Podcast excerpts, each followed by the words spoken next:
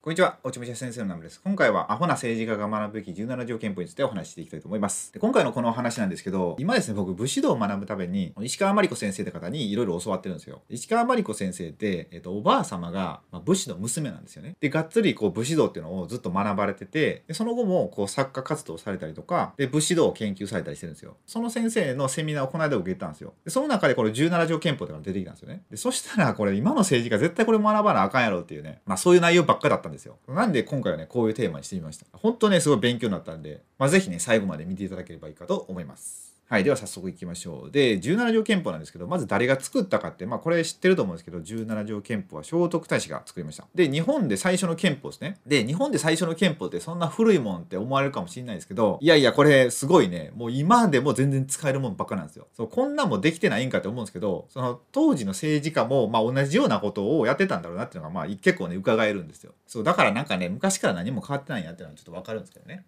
はい。で、えーっとですね、17条の意味っていうのがね、なんか調べたら、なんかね、意味があるみたいで、えーっと、もともと日本には17柱の神様がいたから17ってなったみたいですね。で、まあこれもいろいろ言われはあるんですけど、まあ、この考えはですね、えっと、これもね、僕、あの、歴史を学ばせていただいている、あの、根津さんっていう、小木善光先生のお話の中にあったので、まあ、これをね、ちょっと採用させてもらいました。まあ、これはね、結構諸説あるみたいで、まあ、どれがね、本当なんかわかんないんですけど、まあ、このね、小木先生っていうのは、本当ね、すっごい、面白くね、歴史をね、語られてて、でブログとかもね、普通に読めるんで、また、あの、リンク貼っとくんで、下から見ていただければと思います。で、じゃあ、17条憲法いきましょうか。で17条憲法で、これね、僕一応ね、全部説明したいとこなんですけど、そうすると長くなるんで、まあ、僕はちょっと、まあ、これは大事かなみたいな今の政治家にみたいなこう偉そうですけどそれをちょっとねチョイスしたんですよ。それを紹介してで意味ですよね、まあ、かなり軽くね訳したんですよ。あの僕なりに。むっちゃ軽い感じなんですけど、ま、原文とかやともうわけわかんないと思うんで、まあ、僕もよくわかんないし。しかも漢字の読み方もね結構怪しいんで僕、まあ、そこでね間違えたらまだコメント欄に何かあの間違えてますみたいなの書いていただければありがたいです。はい。じゃあもう行きましょうかね。で、えっ、と、まずですね、もう4条から行きましょう。あの、第1条はすごい有名なあの、和をもて尊しの話ですね。で、えー4条から行きたいんですけど、すべての基本は礼節ですね。で、これの意味が、上が礼を重んじなければ下の秩序が乱れるってことで、まあ、この上ってのは、まあ、僕たちで言ったら、まあ、その政治家とかですよ。政治家が礼を重んじなければ、まあ、僕たちが乱れるっていうのは、まあ、当たり前ですよね、これ。で、今、上なんてもう乱れまくってるじゃないですか。礼節なんて一切ないでしょ。もう礼節とかかけらもないでしょ。だから、僕たちのこの生活が、まあ、乱れてると。もうだいぶ乱れてますよね。まあ、本当に。もうこれ何ともならないですよね。はい、こんな感じで、で、次がですね、第5条、百姓の訴え、1日に1000字ありってこと、でこれ何かっていうと、役人は物欲を捨てて、訴訟を厳正にせよ。金持ちの訴えは聞かれるが、庶民の訴えは聞かれない。このようなことがあってはいけないということで、もうこれそのまんまでしょ。今の政治家。物欲を捨てよとか、訴訟を厳正にせよとか、めちゃくちゃしてるじゃないですか、今。なんかもう、まあ、あんまりちょっと言わないですけど、まあ、いろいろありますよね。で、金持ちの訴えは聞かれて、庶民の訴えは聞かれないって、まあ、これもほんまそのままですよね。そう、だから困難が、まあ、浅田時代から言われてたってことですよ。で、次がですね、第6条。悪しきを凝らし、誉れを進むるっていうので、で意味がですよ。悪いことは必ず正しい、良いことは公にすべき。人にへつらい、欺く者は国家を覆し、人民を滅ぼす。まあ、これもそうですよね。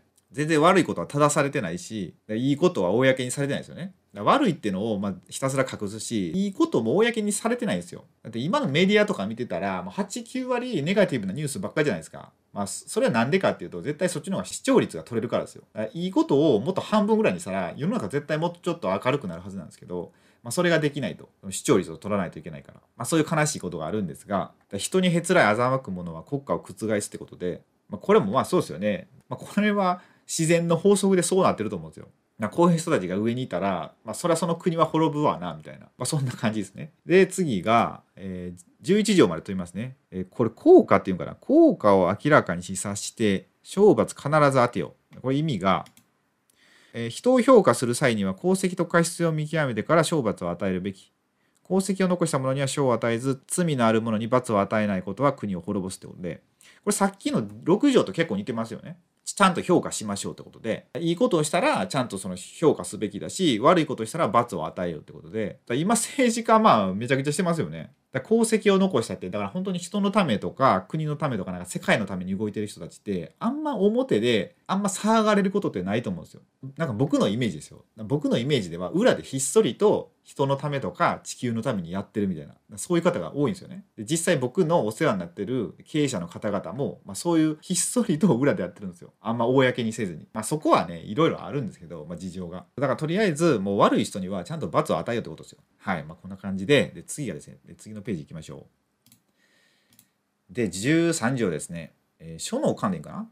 書の間に任ずるものは同じく職小指令。ちょっと漢字の読み方は分かんないですけど。これの意味が任ぜられたものは仕事の内容を熟知する必要がある。あちょっとこれ僕が邪魔なんでちょっとどかしますね。ちょっと下に行ってもらって。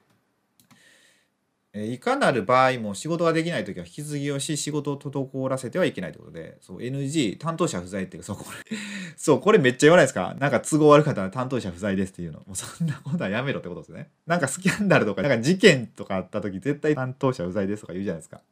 あれはあかんって言ってるんですよ。そうだからちゃんとしろってことですねこれ引き継ぎとか。その担当できる人をちゃんと用意しとけってことですよ。はい。で次が14条ですね。これ軍神百両でいいかな？妬みそむことあることなかれ。意味が自分が誰かに嫉妬すれば誰かもまた自分に嫉妬する。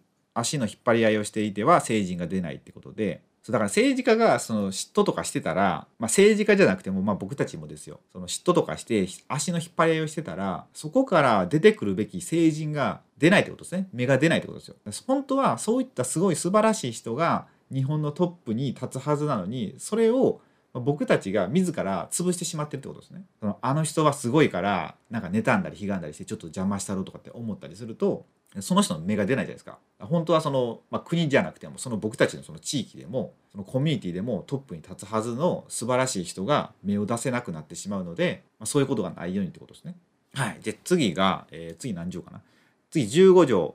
試練かな。私を背きて公に向くはこれ真が道なり。意味がちょっとこれ邪魔なのでちょっとまた僕は上に行ってえ指針を捨てて公に向き合うことこそが進化のするべきこと。指針は妬みやそねみを生み、不和を招き、国家の成長を妨げる。だから第一条を定めたってことですね。そうだからまあ自分のことをばっかり考えないってことですよ。うん、結構こう何回も出てきてますけどその物欲に走ったりとかなんか保身とか、まあ、なんか権力とか、まあ、そういうことですよ天下りとかなんかいろいろあるじゃないですかそういうのは、まあ、政治家がすることじゃないと。まあ、そんなことをしてたら国家の成長は妨げられますよってことで。だから第一条で和をもって尊しとなすっていうふうに定めたって言ってるんですよね。そうだからやっぱあれが第一なんですよ。何事も。このずっと見てきましたけど。そう本当にねあの和っていうのが大事なんですよ。で、えー、次最後かな。次で最後ですかね、えー、次が、えー、16条ですね。民を使うに時をもってするには古の良き天なりってことですね。で意味が下の者に物事を頼む時はタイミングが大切であるってことですね。で、これは、えっ、ー、と、昔だったら、例えばなんか、公共事業で人手がいる時あるじゃないですか。で、そのタイミングを、そのみんな、まあ、稲作とかしてますよね。で、それで、すごい忙しい時に、じゃあ公共事業するんで、ちょっとこっち来てください。みんな集まってくださいっていうことを言うなってことですね。そのタイミング、その TPO とかタイミングをちゃんと察して上は行動せよってことですよ。だ今だったらこれコロナショック明けの、まあ、次第2波来るかもしれないって言われている、まあ、2020年の6月なんですよ。もう終わり頃ですけど。だこれって、だこれ今、まあ、まだ経済停滞してるんですよね。で、この時に、その消費税を撤廃しろとか、まあそういうことだと思うんですよ。別に人を集めるとかじゃなくて、そのお金を集めるタイミングとか出すタイミングとか、まあいろいろあるじゃないですか。それで今これ、これ消費税をなくさんだらどうすんのやっていう。もっと経済悪くなって会社倒産するし、まあ、自殺者も増えていくじゃないかみたいななんかそういう感じだと思うんですよね。こういうタイミングを見誤るなっていうことを言ってると思うんですよね。そうだからもうこんな感じでね、まあ、すごいねいいことばっか書いてあるんですよ。でこれで紹介させてもらった以外にも、まあ、基本的にねめっちゃもう今の本質をつくようなことばっかなんでまあ、ぜひね、ご自身ではね、ちょっと勉強してもらいたいんですよ。まあ、本当に僕もね、まだまだちゃんと勉強できたいので、もっと深掘りしていきたいなと思うんですが、そう、まあ、そんな感じでね、まあ、今回はね、17条憲法ちょっとご紹介させていただきました。で今回はちょっとこの政治家バッシングみたいなことしてみたんですけど、まあ、いつもはですね、ビジネスのこととか、まあ、武士道のことですね。そう、武士道のこともこの17条憲法にすごいね、関係してくるんですよ。だから、まあ良かったんですけど、すごい。その武士道から見た17条憲法っていうのをね、またちょっといつか紹介したいんで、そう、だから武士道とか、そのビジネスとか、まあ、いろんなことをね、お伝えしてるんで、まあ、まだね、チャンネル登録をされていない方はよかったら、チャンネル登録をしていただけると嬉しいです。あと、もし今回の動画がお役に立てていただければ、グッドボタンをポチッとお願いしたいのと、ご意見、ご感想がありましたら、コメント欄へお願いいたします。それでは最後までご視聴いただきありがとうございました。